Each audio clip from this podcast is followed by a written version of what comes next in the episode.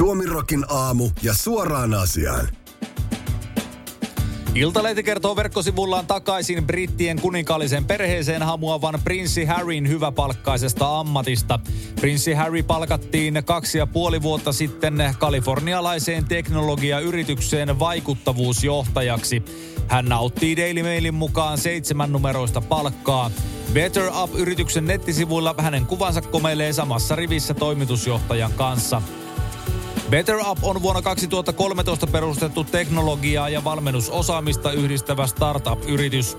Harry on ehtinyt työskennellä yrityksessä jo pidemmän aikaa. Hänestä riippumattomista syistä San Franciscolainen yritys on nyt irtisanonut sata työntekijäänsä. Työntekijät ovat avanneet suunsa ja suuntavat vihansa Harryä kohtaan.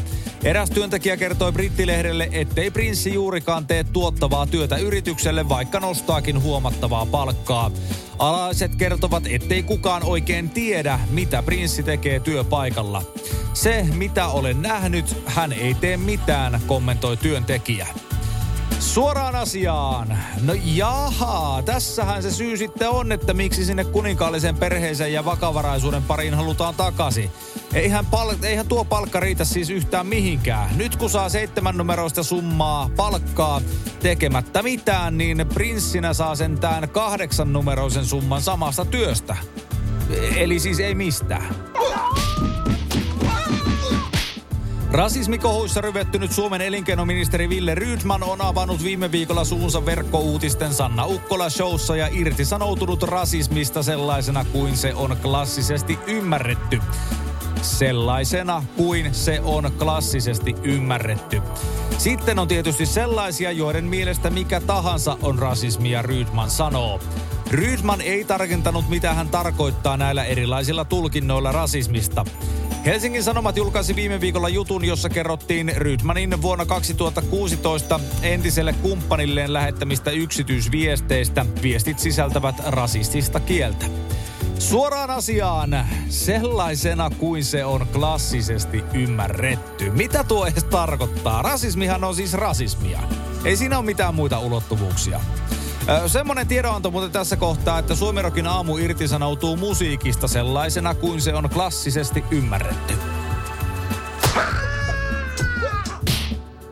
Viiniasiantuntija Tuomas Meriluoto uskoo, että edullisemman hintaluokan viinejä ei tulevaisuudessa enää myydä lasipulloissa. MTV-uutisten maku- ja ruokasivulla kerrotaan, että perinteisten lasisten viinipullojen rinnalle on ilmestynyt viime vuosien aikana yhä enemmän esimerkiksi kartonkisiin tölkkeihin pakattuja viinejä. Myös kierrätettävät muovipullot ovat nykyään tavallinen näky Alkon hyllyillä. Wine asiantuntija ja Master of Wine Tuomas Meriluodon mukaan ympäristöystävälliset pakkaukset ottavat koko ajan vankempaa jalansijaa Alkon hyllyillä. Uskon, että kymmenen vuoden päästä lasipullot ovat arkiviinien osalta jo historiaa, Meriluoto arvelee tiedotteessa. Arkiviineillä Meriluoto viittaa alle 13 euron hintaluokan viineihin, joita ei ole tarkoitettu ikäännytettäviksi. Nämä viinit siis nautitaan pian ostohetken jälkeen. Jopa noin 97 prosenttia viineistä nautitaankin tutkimusten mukaan kahden vuorokauden sisällä niiden ostohetkestä, kertoo Meriluoto. Suoraan asiaan. Suomirokin aamusaamien tietojen mukaan myös lasista valmistetut viinilasit ovat jäämässä historiaan.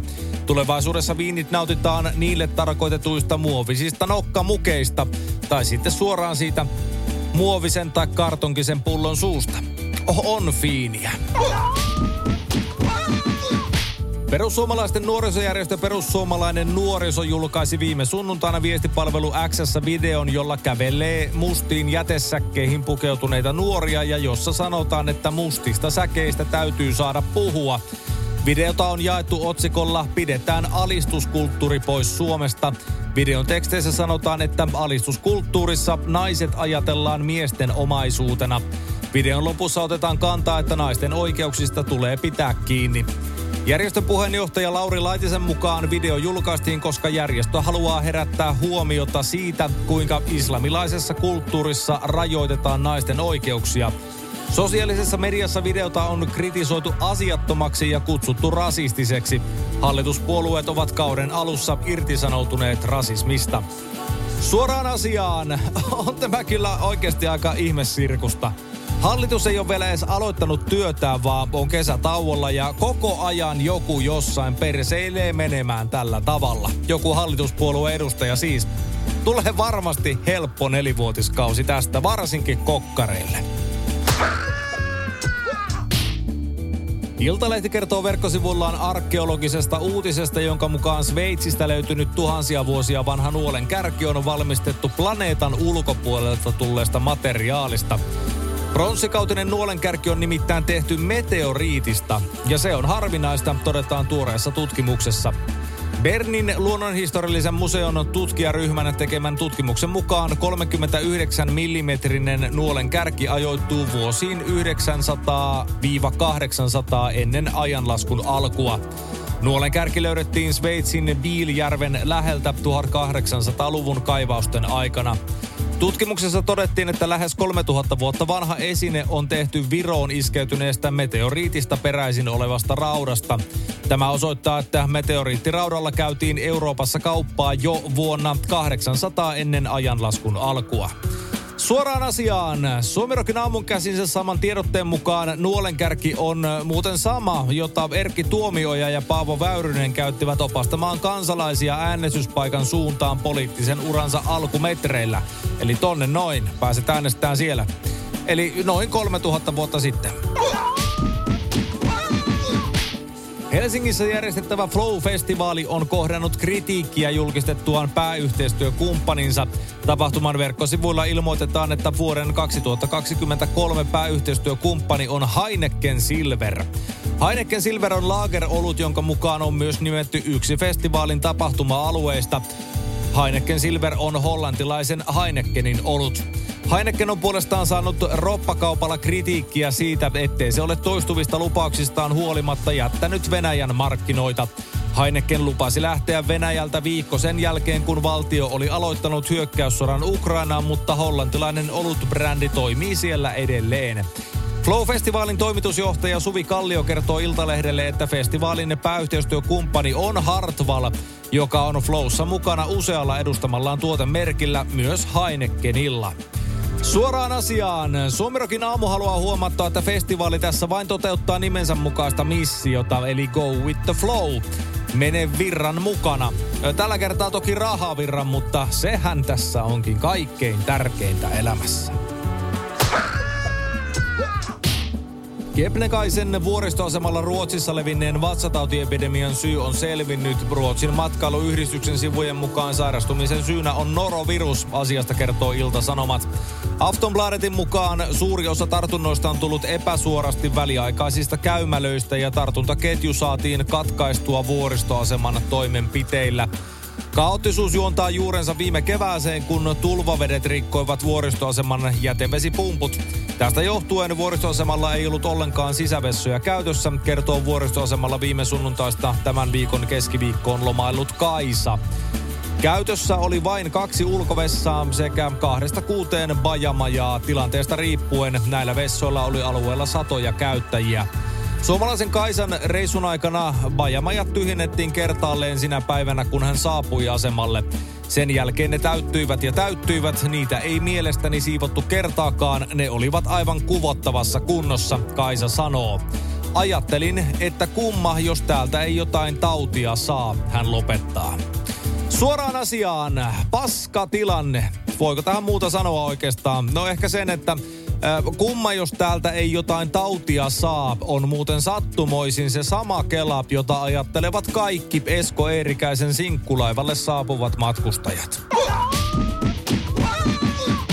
Yle kertoo verkkosivullaan, kuinka Pohjanmaalla Pedersören kolpissa asuva henkilö löysi 12 kiloa dynamiittia kahdesta omistamastaan henkilöautosta viime viikon torstaina. Dynamiitin oli autoihin varastoinut miehen tuttu niin ikään Pedersörestä.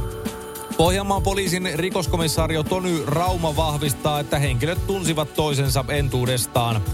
Epäilty oli soittanut autojen omistajalle kertoen, että hän on vienyt dynamiittia autoihin säilytettäväksi. Omien sanojensa mukaan hän oli tehnyt sen vitsillä. Poliisi joutui evakuoimaan lähistöllä olevat rakennukset suuren räjähdemäärän takia. Räjähteisiin erikoistunut poliisiryhmä Seinäjoelta poisti dynamiitin autoista. Suoraan asiaan. Laitoin tässä ihan läpällä semmoset 12 kiloa dynamiittia sun autoon. Voi jumaliste mikä jätkä. Meinas olla vitsillä maailman räjähtävin punchline. Saksa on käyttänyt yli 55 000 euroa Saksan entisen liittokansleri Angela Merkelin hiuksiin ja meikkiin sen jälkeen, kun hän lopetti virassaan vuonna 2021. Asiasta kertoo Politico. Suomessa asiasta kertoo MTV Uutiset. Asia paljastui poliitikon mukaan Tagespiegel-lehden saamista asiakirjoista. Tagespiegelin edellisen raportin mukaan Merkel turvautuu nykyään uuteen itsenäiseen hius- ja meikkitaiteilijaan entisen pitkäaikaisen meikkaajansa sijasta. Myös Saksan nykyinen liittokansleri Olaf Scholz on Tagespielin mukaan aiheuttanut kustannuksia Saksalle hiuksiin ja maskeraukseen liittyen. Tänä vuonna Scholz on käyttänyt maskeeraukseen ja hiuksiin 21 800 euroa. Vuonna 2022 näihin kului lähes 40 000 euroa. Suoraan asiaan. Suomessa kohistaan virassa olevan pääministerin aamupalasta ja ministerin konsulttipalveluista ja viinakaapin täytöstä, mutta Saksa, tuo eurooppalaisen sivistyksen kehto, antaa palaa entisen liittokanslerin kohdalla meikeillä ja kampaajilla. En kyllä sitten tiedä, että miten tuo nykyinen liittokansleri Scholz on saanut siihen kaljuunsa käytettyä päälle 20 kiloa tänä vuonna. Iltalehti kertoo verkkosivullaan tapauksesta, jossa sekavasti käyttäytynyt asianajaja uhkaili yhdeksänvuotiasta lasta sekä tunkeutui tuntemattomien ihmisten kotiin. Yli 50-vuotias mies oli asianajaja ja omistaa asianajotoimiston. Paino sanalla oli asianajaja. Alakouluikäinen lapsi leikki kotinsa pihalla Helsingissä alkukesän aamuna, kun asianajaja nousi autostaan ja alkoi valittaa lapsista. Asianajaja valitti, kuinka alueen lapset ovat ärsyttäviä sekä kehotti lapsia mukaansa uhaten hävittää ongelman. Asianajaja puolustautui sillä, että uhkaili englanniksi. Hän ei voinut omien sanojensa mukaan tietää, että lapsi ymmärtäisi sen. Hovioikeuden mukaan asianajajan täytyy kuitenkin pitää vähintään varsin todennäköisenä, että nykypäivän Suomessa yhdeksänvuotias lapsi ymmärtää englanniksi sanottuja lauseita. Asianajaja perusteli sekavaa käytöstään muun muassa työuupumuksella ja päihtymystilalla. Oikeuden mukaan nämä seikat eivät vapauta miestä rangaistuksesta. Suoraan asiaan, autolla ja kännissä ja sitten vielä uhkailee, mutta puolustelee käytöstään englannin kielellä ja humalatilalla. Kaveri on ollut varmaan äärimmäisen kova ja onnistunut asianajaja urallaan. Ehkä parempikin, että menetti lupansa. Suomi Rokin aamuja keskelle köljä. Ja ehkä vähän siihen siivuunkin pikkasen.